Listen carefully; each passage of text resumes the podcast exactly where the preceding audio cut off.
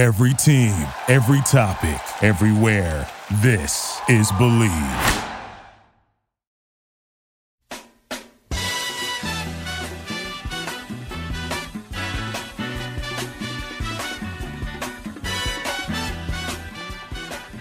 Hey guys, it's another episode of the Believe in Padres Prospects podcast on the Believe Podcast Network, San Diego's number one sports podcast network. This is episode 52. And as summer camp continues to roll along, it's it's fun seeing uh, along. It's fun seeing uh, a lot of the guys, you know, perform well for a change. Um, some guys that struggled with the bat last year. Not going to name names on the show. It's not what we're about, but uh, it, it's it's nice seeing um, everyone having fun at Petco, even though there's this this virus going around and they're isolated, and it's it's not a, a typical spring training. They should be at the midseason point or well past it by now. I think I just saw they should be at the All Star break by now. Um, that might have been today actually, but anyway, it's it's nice to see spirits are up and the new guys are acclimating, and um, we're seeing a lot of good performances in spring, which you, you know you never can just assume that's going to transfer over and prospects that are playing really well, it doesn't necessarily mean that they're the new standard. It's not doesn't mean they're going to be the top prospects, but it's better than playing poorly. So take what you can get, you know. On today's show, we've got special guest Travis Radke, left-handed pitcher in the Padres organization. Maybe you've heard of him. Had a pretty good year last year out of the bullpen, pitching across uh, three different levels: high A, double A, and triple A. Pitched really well in triple A. And as we all know, the Pacific Coast League is not an easy place to pitch. So small sample size, only only through 70 innings across uh, the year, but had a really good season. And I thought he was going to be a, a, strong candidate to make this expanded roster or taxi squad or whatever they're calling it now at some point. And he still might, he still might at some point. Um, we'll have to wait and see how things go with the pitching. As we know, that the bullpen is really deep this year. Uh, the pitching staff just in general is really deep. There's a lot of talent, lots of young talent. So hope for the best with Travis. But uh, before we get into the, his interview, let's talk about SimpliSafe. What's the number one sign of a bad home security system? A home security system that's so complicated you never use it. That's exactly the type of system SimpliSafe has spent a decade fighting against. SimpliSafe was designed to be easy to use while protecting your home 24 7. Order online Open the box, place the sensors, plug it in, and your home is protected around the clock. It's that simple. Head to simplisafe.com slash team and get free shipping and a 60 day money back guarantee. That's simplisafe.com slash team. It feels good to fear less. That's a snappy slogan at the end there. I like that. Anyway, here is Travis Radke. So joining the show now, we've got starting pitching or former starting pitching, I guess, just pitching prospect of the San Diego Padres organization, Travis Radke. You've been in the bullpen for a, for a while now, haven't you? Oh yeah, I've been in the bullpen pretty much primarily since uh, I got Tommy John surgery. So 17 on, and then uh, pretty much bullpen primarily my first season as well, back in 14. Yeah, instinctively, I just threw out the starting pitcher on you because that's how you came up. But my bad, in the bullpen now. So, uh, what have you been up to, man?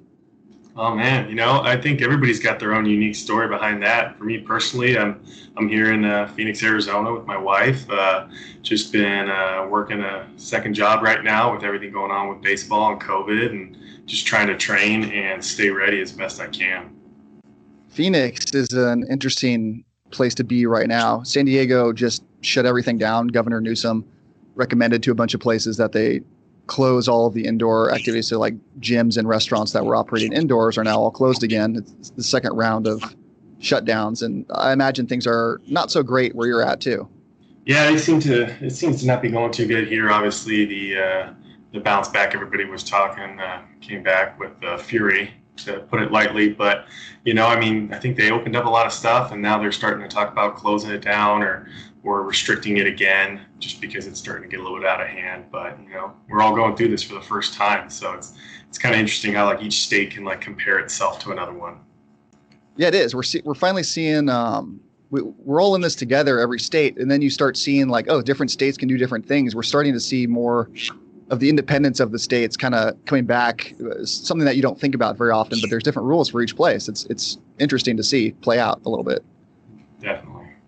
Are, what's your communication with the Padres been like since um, the season, the minor league season got canceled, and then we had a bunch of stuff happen with um, you know the delay to the major league season, and then they they agreed on this you know taxi squad formation of uh, just what's what's the general communication been like with the Padres so far?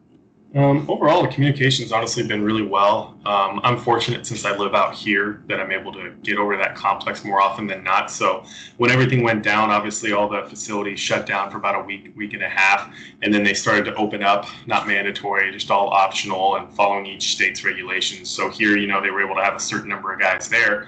So I was able to come in usually uh, twice a week just to um, get off the mound and kind of maintain what I had built up during spring training, which was really nice. And so I was able to come by the spring training complex a couple days a week, and that was going good. And then um, I think a couple weeks ago, um, MLB started uh, really cracking down on how many people could be into the facility. Mm-hmm. So then it made it even harder to get in there. And then once um, once the new agreement uh, came out for you know when spring training was going to start 2.0 um, most spring training facilities for all the clubs pretty much shut down completely. So for the last two and a half weeks or so, I've pretty much just kind of been on my own, doing whatever I can to stay ready. Feel free to to tell me to shut up or not not answer one of the questions if I get too personal. But what who called you to tell you that you weren't going to be on the on the expanded player roster, and did they kind of hint that there's a chance with roster spots open at, at the the back end of it that you might be getting a call to to come down to San Diego at some point?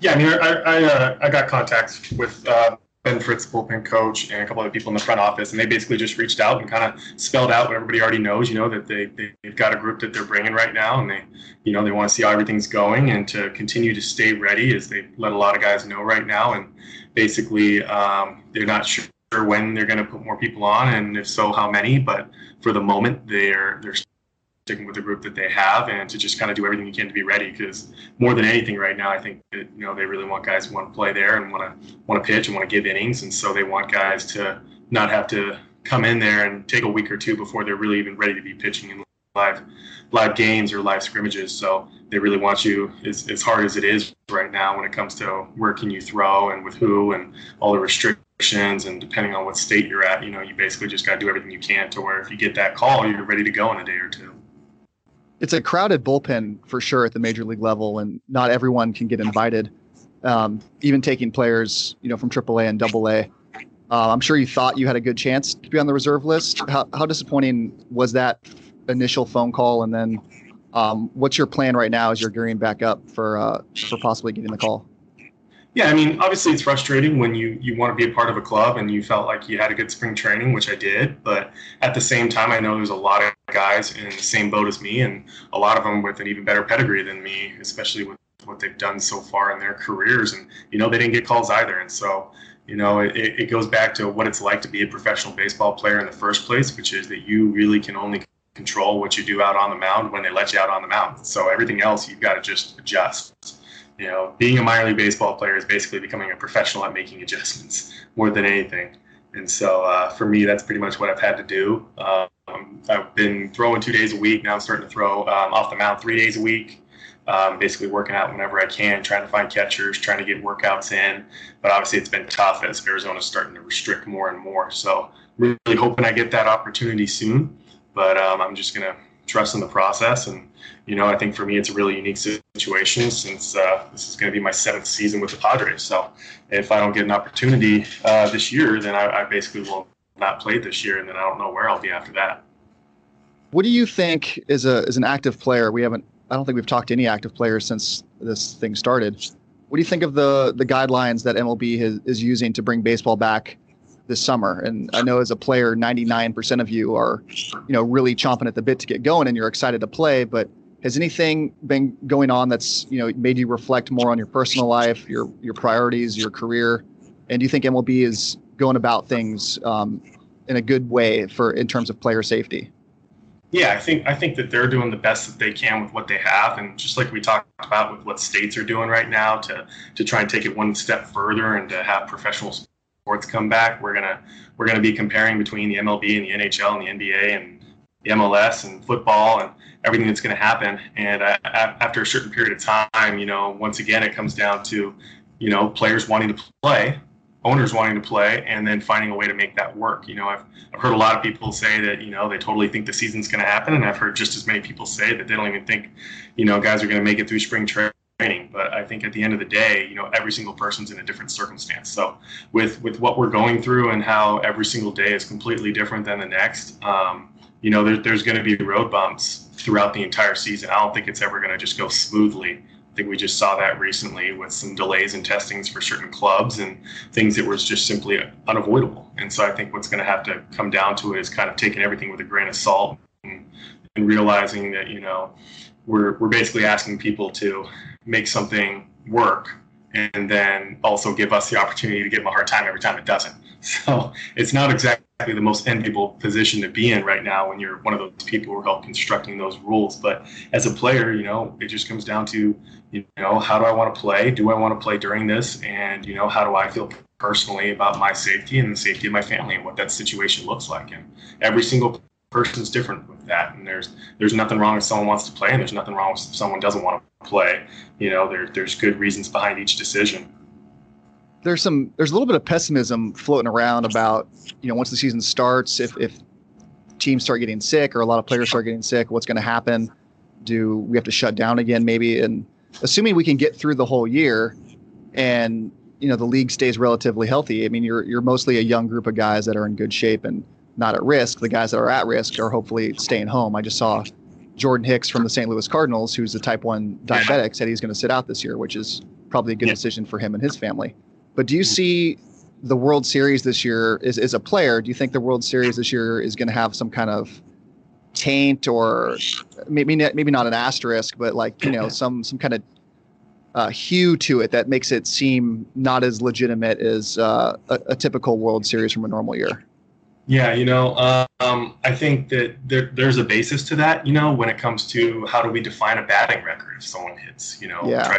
the batting record this year, and then and then vice versa. Like, or, so there's going to be adjustments with that. I think it's really interesting to see what MLB does with that. But when it comes to um, the World Series, I mean, a lot of people, you know, whoever's not going to win it is going to be like this was a joke to begin with, and whoever wins it's going to be like the ring's the same weight as last year's you know, and I think uh, you can correct me if I'm wrong. I think it was Strom I was reading the other day said, you know, the champagne tastes the same whether it's a 60 game season, 160 game season, and I, and I think he pretty much summed that up perfectly. I think that there, there's not a guy on this planet that would say he'd rather not go to the World Series this year just because it's a 60 game season. So, what people will decide to have a say about that 10 years, 20 years, 30 years down the road, who knows? But I mean, I'm I'm honestly excited for it, and I just really want to be a part of it because I think that you know when when it's a 60 game season, like they're talking about it being a sprint, I think that anything can happen, and I think that it's a perfect opportunity for a team like the Padres to just surprise a lot of people. I know me and Wade are really excited about the the prospect of a 60 game season where every game suddenly matters and pitching matchups matter and um, you can your heart can be broken. I mean, watching a regular season, um, losing sucks, but it's 162 games and you know it's a grind. But when it's a short season like this, every game matters. Are you are you even more excited about this kind of sprint type season where it's something new and fresh, like almost like a tournament style season where everything is weighted so heavily? Yeah, I think it's it's going to be a lot of fun, honestly, because when you really look at it and you think about the way that this season works, and if we just eliminated the other 80 games that would have already been played, like if every single team was tied going into the last 60 games of the season, everybody's going to be playing, you know, like they're out of their minds. And so when you when you introduce that into this, I think it's going to be really exciting because you know teams are teams are not going to uh, give away games. Teams are not going to let somebody stay out longer than they think he should. Um, teams are going to be less focused on development, less focused on you know what draft pick that they're going to get next year based on the standings, all those things. And so it's going to be really exciting to see how teams adjust to that, how playing styles might change a little bit, whether it's you know bringing in openers or whether it's adding more guys to a bullpen depth, or you know there's so many different options that teams can take. And so I think one of the exciting things for me personally is I think we're going to see more credit given to managers of Major League Baseball teams this year than ever before because there's going to be so much more strategy in it than than there were in times past. Call me call me an idiot if you want, but is it crazy to think it's a good idea to want a 60 80 game season once every 4 years? Hmm. It's an interesting Fresh, thought. you know. Yeah, no, I mean it's it's it's a hot take, and I, I always interesting hot take. So, um, That's what I'm here for. know, I think, it, I think it offers up a really interesting standpoint in how the game would be played. I think it's hard to. I think the hardest part about that would be convincing players who are signing these contracts if we were to continue with prorated basis to be open to doing something like that. But yeah, it's, it's less money see- for everybody. Yeah. I mean, honestly, what I'd love to see is if you just took like every four years, you had an Olympics of Major League Baseball. And so you basically just took the last four World Series champions and you had like a shortened 100 game season. And then at the end of that season, then you took those four and did like a 20 game round robin like Japan would do and see what happens. I've been trying to noodle for a long time. It's funny you brought that up. I've, I've been trying to think of a way to do um, like a, a round robin tournament between the winners of the Japan League, the Korea League, the Cuban League in the in the league in the United States. Um, I haven't been able to figure out the best time to do it. Travel would be an issue, but we're going we're going to Japan anyway to play the first couple games of the season, so we're not afraid to go there right as the season's starting. So why not at the end of spring training have that kind of tournament and it could rotate each year that it happens. So that way um, we're getting the team that just won, hopefully still intact, and unless they blow it up Marlins style, you know. But um, I think it'd be a really fun way to just compare the the champions across the leagues and have like a fun little tournament and make some extra revenue. What do you think about that idea? I mean, I think that right now, if, if you the last two words you said, extra revenue, I think anybody's going to be excited about that when it comes to what happened so far this year. But I mean, I would love to see things like that. When I see the World Baseball Classic, like I always get frustrated because you see like these big time major leaguers playing for Dominican Republic and Puerto Rico and Mhm. Japan and Korea, and then like you see the American team, and you know it's like basically nobody can be on the 40 man or something. And so it's like it's it's almost like you're you're watching the old Miracle movie uh, with uh, hockey and. Oh yeah, what do you you're- play for?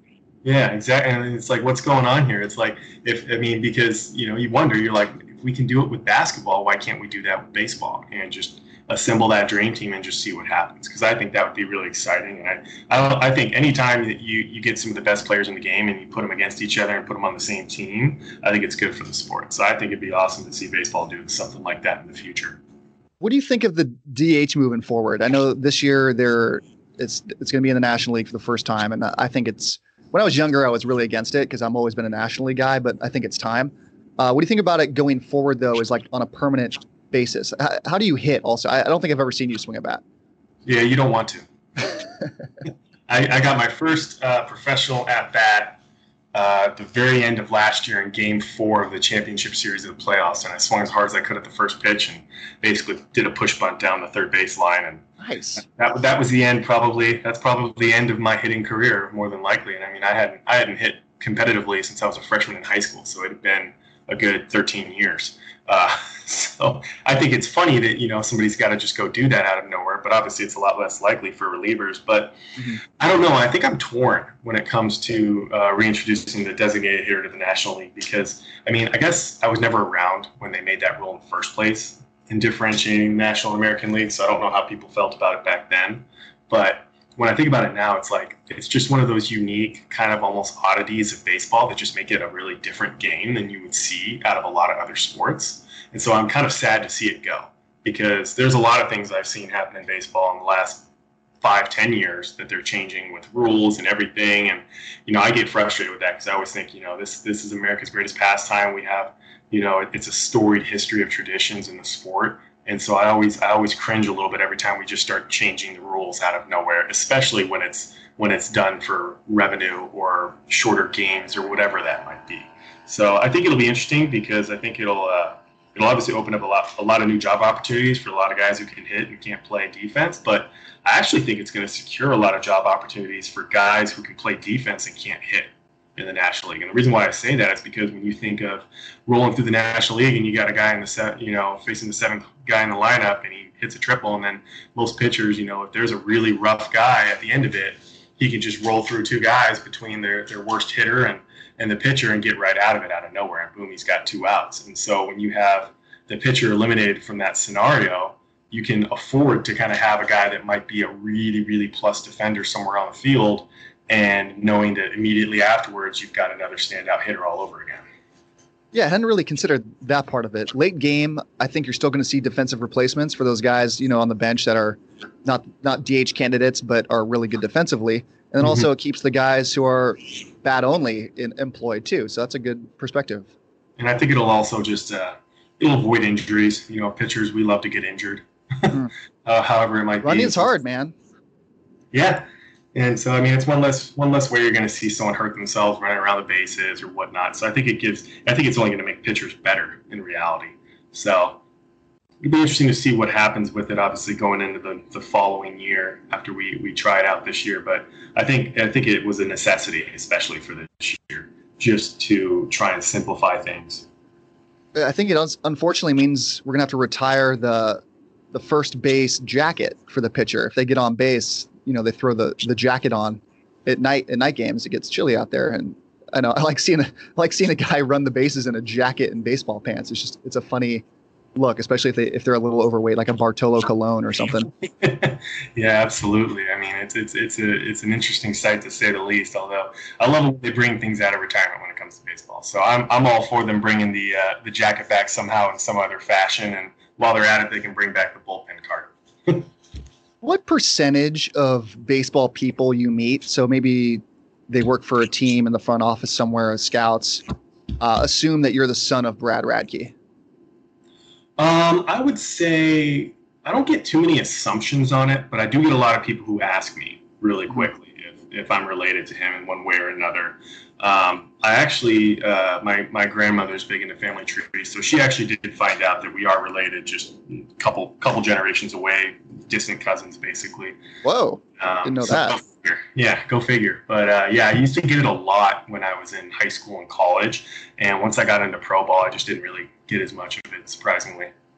It's not that common a name, so I could I can kind of see people just thinking, "No, you're a pitcher, he's a pitcher," and it's the age is about right. You know, it can happen.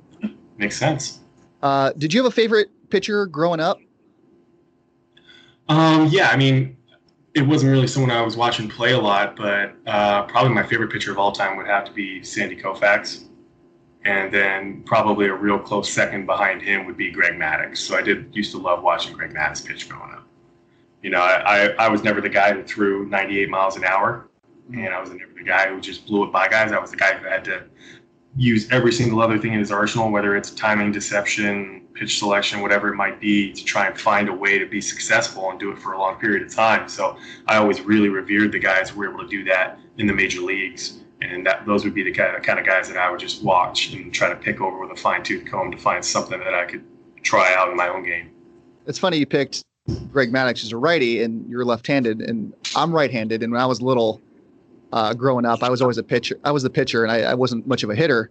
I always loved Barry Zito, who's one of the best lefties uh, of you know my generation. Probably he had a had some really good years in there, and then some not so good years. But um, that big twelve to six curveball was so sexy. I, I couldn't help but fall in love with it. Mm-hmm. Did you did did does it matter you know right handers left handers growing up um, which which arm you used to throw the ball who you were studying or who you were borrowing stuff from? Uh, not really. I didn't think about it back then because you got to imagine being left-handed. Ninety-eight percent of every pitching coach you've ever had work with you is right-handed. So when they're like showing you how to do something through the delivery, they're just showing it to you right-handed. So you're constantly just having to think backwards and just like pretend that you're looking at a mirror, and that's how you figure out how to do something. So you learn that early on being a lefty when a dominated sport. The pride of the lefties. Everything's backwards for you guys. Yeah, and everything costs more, and it's harder to find, even golf clubs. So we're at a we're at a big disadvantage here, and the only thing we get back is apparently we live longer. But I'll I'll let you Whoa. fact me on that a long time from now, hopefully. But uh, yeah, you know, I mean, I, I always loved Barry Zito's curveball, and I used to have a lot of people actually compare it to mine because when I was growing up in, in high school and college, that was my pitch because I just had a really really good 12 to six curveball. And to this day, I, if I didn't have that pitch, I don't think I even would have gotten drafted either time. And unfortunately, once I got uh, Tommy John surgery, it just never really came back to the same extent. Still had the same movement and the same spin, but I just didn't throw it quite as hard to where it started to made me have to focus more on, on other pitches to make up for that. You mentioned golf, so let's go there for a second. Did you are you a big golfer? Do you play a lot? Yeah. yeah. What's what's the course situation out in Arizona like? Are they still open? That's a great question. You know, I'm a big golfer, but I don't have a big wallet, and ah. it's not good. It's not a good combination to have. I'm with you there.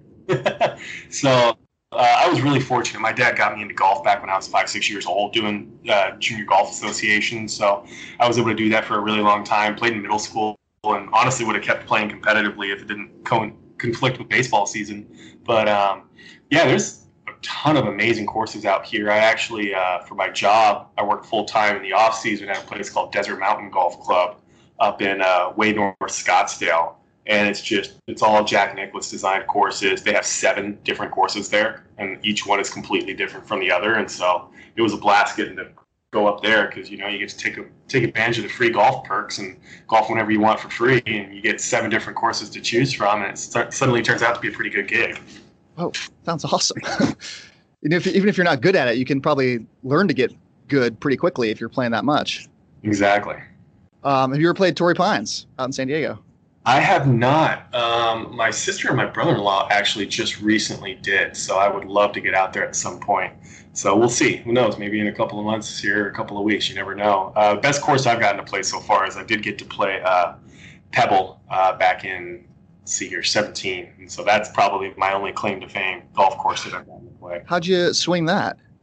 Uh, I did pretty good. It was the first time picking up a club, and probably about a year and a half. I think I ended up shooting like an 87, so I was more than happy with that because that was the first time I golf, golfed after uh, Tommy John surgery.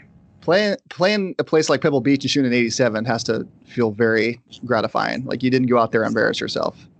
No, not at all. And I, I, I always credit my dad every time because he, he basically, if you, it's so hard to learn golf later on in life, even oh, yeah. at 15, 18, 20, like you're, you're, your mind's just in so many different places. But if you if you learn to do that at five, six, seven years old, do it for five, seven years, you can just you, you can pretty much just go play once a year or two. And if you hit a bucket of balls beforehand, you, you can play with anybody. You're not going to tick anybody off. You're gonna you're gonna break ninety most of the time.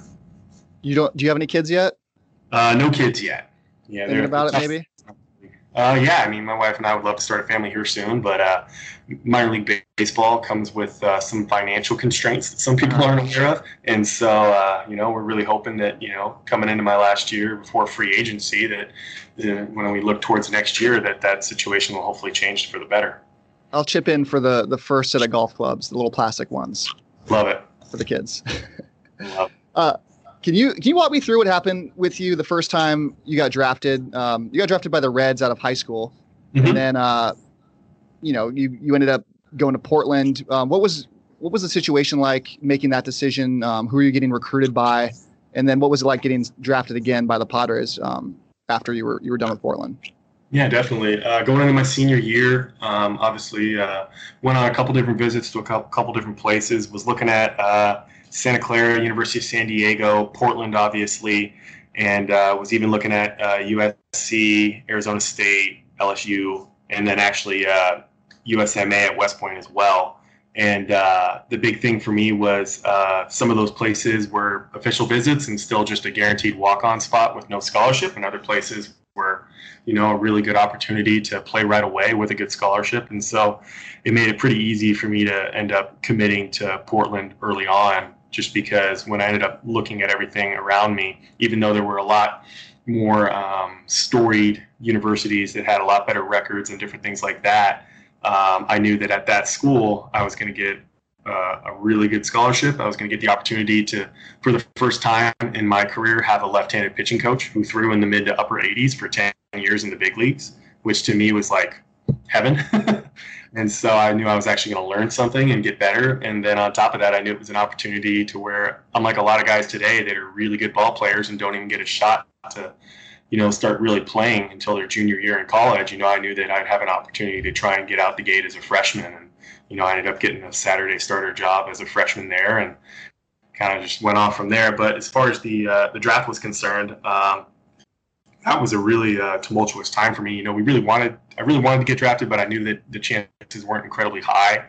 And uh, I still remember this day. I was actually in high school taking finals, and ended up getting a call during my final that I had to walk out and take. And it was actually uh, from the Reds, and it was only the fifth round of the draft. And they called me and basically made me an offer um, to take me in the seventh round of the draft, and uh, I told them no because it was pretty darn low offer, and I didn't want to just say yes and then try to negotiate later. It's just not really my my kind of uh, personality. So then uh, didn't hear from anybody for a while, and then I'll I remember I think it was around the 40th, 41st round. He called me back and he was just like, "You still want to get drafted?" And I'm like, "Yes." Who asks someone that kind of question? I'll try So- it. Yeah. So he's like, "All right, uh, well, we, you might be hearing from us." And then I ended up getting drafted in that 45th round, and they basically did a draft and follow where they they made the same offer they did uh, for the seventh round, and then I played uh, California Collegiate League summer ball as an incoming freshman, which was a, a big change for me, and did that, ended up making the All Star team, and uh, they ended up sending down their uh, scouting director to come watch me and for the game. And they they upped their offer a little bit. And then after the game they up, upped it a little bit more. But I just let them know you know like it's it's not even close. Like I'm I'm not asking for a million dollars trust me but it's just not where it needs to be for me to turn down Portland. And so they're like all right we'll have fun in college and hung up on the phone with me. And I was like okay well that was the end of that conversation. So I actually uh, I went up to Montana. My family has a cabin up there. And spent about a month with my dad before you know heading off leaving the roost to go to college. And uh, back in the day when the draft deadline was actually around August 15th, I get the call on the last day of the deadline at about three o'clock in the afternoon. And they go, Hey, two of our guys didn't sign.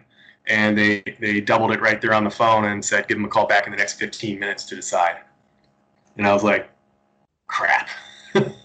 Because it ended up being that the, the number they came back with was two months ago. I told my dad, If they offered me this much, I'll go.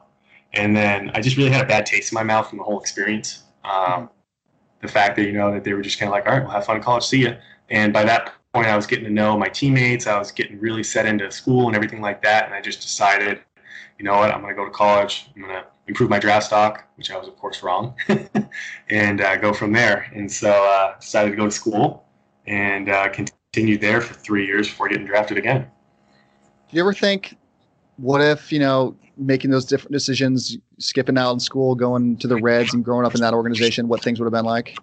Yeah, I mean, I think about it all the time. You know, we all have those things, but when I look back at it, I don't. I don't look back at it. I look back at it with like curiosity, but not with regret. Yeah. When I when I look back there and I think of how much I've grown as a pitcher, and how much I could have, you know, quickly gotten overlooked by in a professional organization as an 18 year old pitcher, and I see it happen now. You know, when I see brand new guys get drafted, and you know, two years later they're in the pen, and another year later they're released.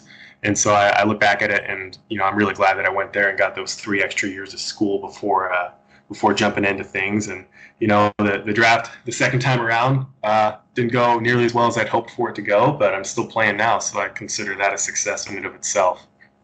Of course, yeah, got to consider it. A lot of guys, you know, don't make it even as long as you do. So, I mean, Yeah, I usually tell people a lot. I tell them uh, it's it's actually harder to become a minor league free agent than it is to become a major league baseball player. Uh, I still stand by that.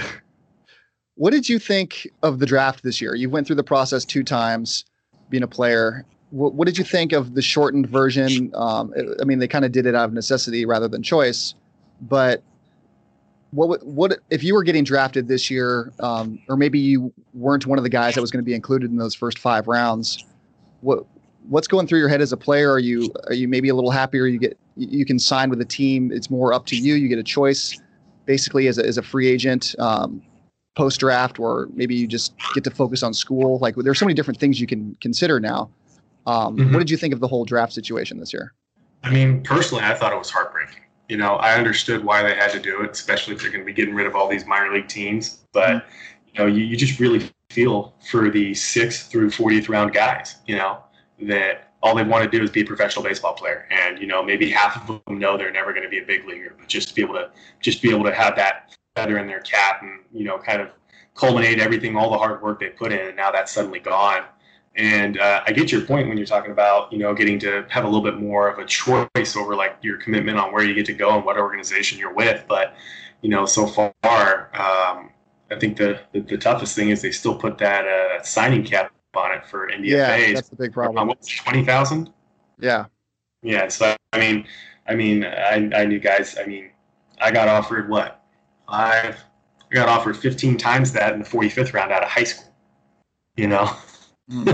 so I just I feel for those guys. do you think uh, they're talking about making some changes to the draft going forward, making it shorter for television. Do, what do you think of all that?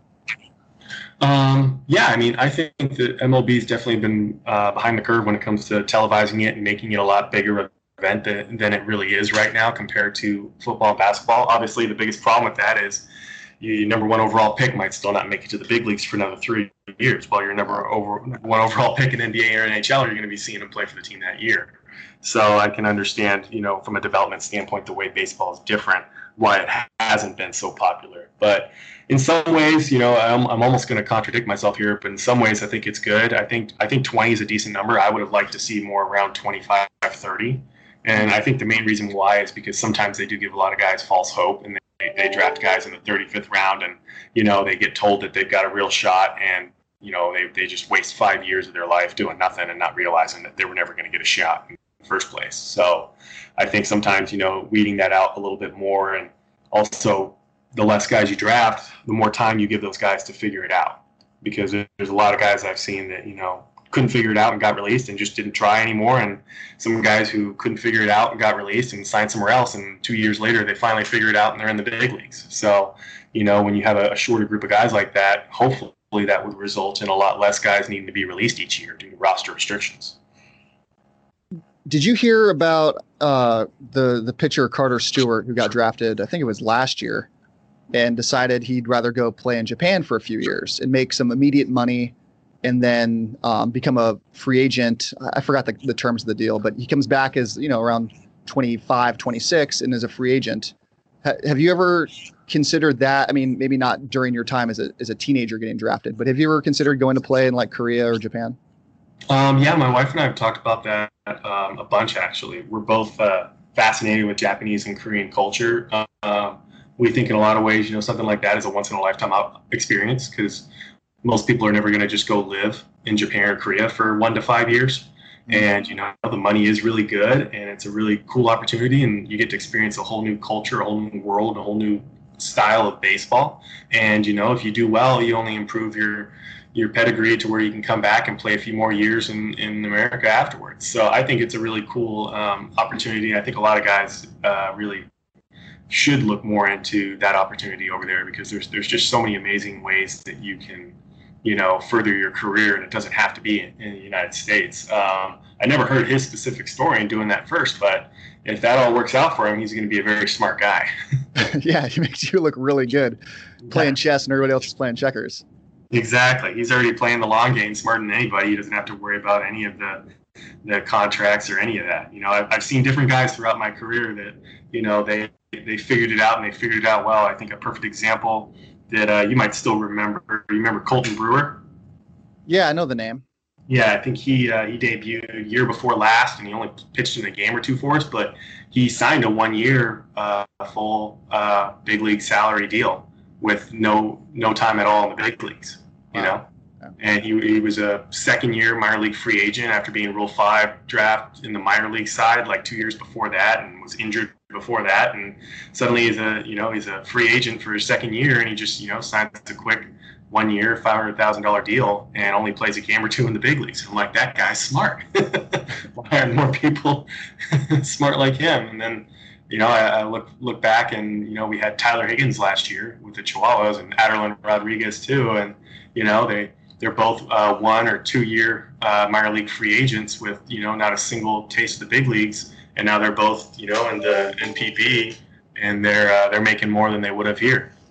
Yeah, and sometimes it's the, the high profile guys go over there after you know they struggle for a few years here, mm-hmm. um, go there, refine their game, um, you know, make some tweaks, make get a get a different opinion on some things that they're either they're throwing or you know a thing with their swing. So like Eric Thames goes to Korea, he he kind of failed here, goes to Korea, reinvents himself, comes back and and has you know a pretty good career. Miles Mikolas with the Cardinals, kind of the same mm-hmm. thing. He came back and got a huge contract. So some of these guys come back and they make the big money um, for whatever yeah. reason. Yeah, I mean, I'm I'm hoping that it'll be the exact same case for uh, Johnson with us in the back end of the pen. Yeah. Um, I don't know if you know this uh, about me, but I actually lived in Korea for almost three years teaching English. Oh no kidding! So, That's awesome yeah, if you if you ever want to, you know, ask me any questions about what it's like living in Korea, yeah, um, hit me up, uh, you know, off air or something. I don't want to bore the people here with it, but um, yeah, I could definitely give you some insight on you know what it's like to be an expat in Korea. Yeah, I, I mean, I know I got one thing going for me. I'm I'm, I'm tall and dark skinned, so I'll definitely stand out there more than normal. Is your wife blonde by any chance? Uh, no, she's brunette actually, okay. and uh, and she's pale white. So oh, we, they love that. Yeah, they're gonna love that. so who knows? Who knows what God has in store for us? But you know, I mean, as long as I can keep playing baseball and get to a point where it's a, a viable career and I'm able to support us and a family, like I'm gonna keep playing as long as I can. You were you were all over the place last year with the organization. So you got time at like Elsinore, you got time in Amarillo and El Paso. Who who on is there any player on any of those teams that you were you're playing around with and maybe you see them in camp now and you're thinking, okay, that guy is never coming back to the minors, or this guy is ready. I'm glad he's getting a shot. Um, just like watch out for him. Mm-hmm. Yeah, you know, I my my minor league journey has been so strange because I, I grew up and I was kind of at the helm of my group of guys, and then I got hurt, and then instead of just being apart from them and then rejoining them, I had to spend parts of two three years to catch up to most of them who were already gone as it is, and so I really got to almost kind of grow up with some of these younger prospects that are just now starting to reach into the big leagues. You know, I still remember back in 2017, you know, having, uh, you know, Morejon and, and Baez and Osvaldo and all those guys there, and Campusano, you know, in 2018 in Fort Wayne for almost the whole season, and Gore and Patino, and, you know, basically seeing them get their first real taste of like real baseball, and then suddenly, you know, within a year or two, they're at they're at double A and they're knocking on the door and some of them already opened it up. And so it's exciting to uh, see those guys um, develop at the rate that they do especially when you consider their age.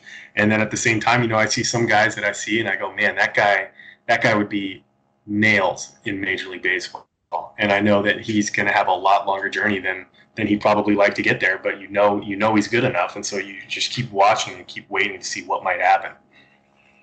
Any of those guys um, that you can uh, last year playing with them um, who are in camp. So like the guys in camp right now, is there one that stands out? It could be a hitter, it could be a pitcher um, that you're you know especially happy for because maybe he's not he's not Gore or Patino who are like the top prospects in the organization, but someone that uh, you know is going to be a good major leaguer. Mm-hmm. I think. Uh, well, I was going to say Gore, but you already crossed those two out. So oh yeah, I can't give you the easy ones. Yeah, I mean, um, you know, someone I'm really pulling for uh, is Olivares, which I think he's doing a good job getting a lot of people uh, pulling for him as well. You know, I got to spend a lot of time with him uh, last year in the Texas League in Double A, and uh, him and Castillo both just tore it up there. And uh, to to be reading about him and seeing that he's turning a lot of heads, uh, that that just makes me really happy because I, I, really want him to get that opportunity, and it, it, sounds like you know he's kind of pushing pushing the door open regardless. So he's I definitely really pushing, he, and the and the people at the park at the park outside uh, the stadium have been have been watching you know the summer camp the last couple weeks have noticed him too, and the, mm-hmm. the Twitter is is ablaze with Edward Olivares talks, and uh, I'm happy for him too because he's he's yeah. not like the the sexiest prospect. He's got some some good tools, but no one really, mm. unless you're like deep, deep into the the Padres minor league system, you probably don't know a lot about him. And he could probably push for that fourth outfielder spot as soon as this year. So I'm, I'm glad to see him doing well too. Yeah, and when you think about this season, you know that's what's so exciting about it. Because if, if the Padres are, you know, 20 and five going into the first 25 games of the season, you know, it doesn't matter who's getting paid what, who's played as long as they have. If someone's not doing well, yeah. they're they're going to find somebody who is doing well, and whoever's doing well, it doesn't matter if they're brand new, it doesn't matter if they're washed up or what. They're going to put them in there because we're going to be grinding it out like we've got ourselves a real chance here. So that's what makes it exciting is you kind of go away from the classic development of minor league baseball and even sometimes even at the major leagues and you go to you know back to college baseball where you know it's like every game matters it's it's do or die win or lose right here right now and I think it's going to be really exciting to hopefully see some guys who might get a real opportunity for that. We will get you out of here on this uniform change this year, spring training. It's been, you know, just the one, you know, brown jersey with the yellow piping, but the new uniforms overall. Thoughts and which one's your favorite? Um, 100% love it. Uh, I've been wanting it ever since I got drafted for them to bring back the brown and gold. So I've been on that I've been on that bandwagon for a long time now. I think it's just it's classic, it's unique, it's throwback, it's it's not just kind of the bland old colors that we've had forever. Um, as far as the the best look, I mean, I still love the solid brown and gold jerseys more than anything, but I really like the the pinstripes that we're doing right now. And uh, we had a really cool thing going on earlier during spring training 1.0, where it was all about earning your stripes, so to speak. Mm. And so, you know, I, I, really liked that and really, really bit onto that. And so uh, I think that the, that's kind of taken over as my favorite one that we've got so far. Well, but, there's the white pinstripes and the and the gray pinstripes. Yeah. Give me one. All right, we'll go white. You gotta go home. Okay. I mean, I like them all too. I am just I'm messing with you, but uh, yeah, they all look great. It's way past time. If you can own a color, you always do it. And brown and gold is so iconic to San Diego. Like, what are we doing? Not doing brown and gold. It took too long. There's no other team that's ever even tried to do that. We might as well own it and make it ours. And then you got that recognizable feature. Love it. Great take by you. Travis, loved having you on. Um, we'll let you get here. I know it's uh, getting a little late, um, but follow him on Twitter. It's a tough, tough handle to find. It's at Travis Radke. so uh, follow him. Travis, appreciate all the time you gave us, and hopefully we can get you back on when we're we're talking about some real baseball stuff in, in mid-season, maybe. Yeah, it'd be nice to do one, maybe not in person due to COVID, but something closer to that if I can get myself down there at some point. Thanks a lot for having me on, Ryan. Yeah, and uh, maybe we'll get get you golfing too. If, if hopefully things are opening up, we can get you on the course. Yeah, I can't argue with that. Let's do it. All right, that was Travis Radke. Had a lot of fun having him on the show. Appreciate his time and his content. He was a good guest. And make sure to go follow him on Twitter at Travis Radke. Thank you all for listening to this show. That's going to do it for today. Follow us on Twitter at Friar Farmhands. And if you enjoy the show, subscribe. We're on all your favorite platforms iTunes, Stitcher, Google Play, TuneIn, Spotify, and iHeart. You can also find us at Bleav.com and on Twitter at Bleav Podcasts. Give them a follow. Leave your comments there, questions, concerns. Rate the show on all your platforms. You've been listening to the Bleav in Padres Prospects podcast on the Bleav Podcast Network, San Diego's number one sports podcast network. I am Ryan Hart. We will talk to you all next week.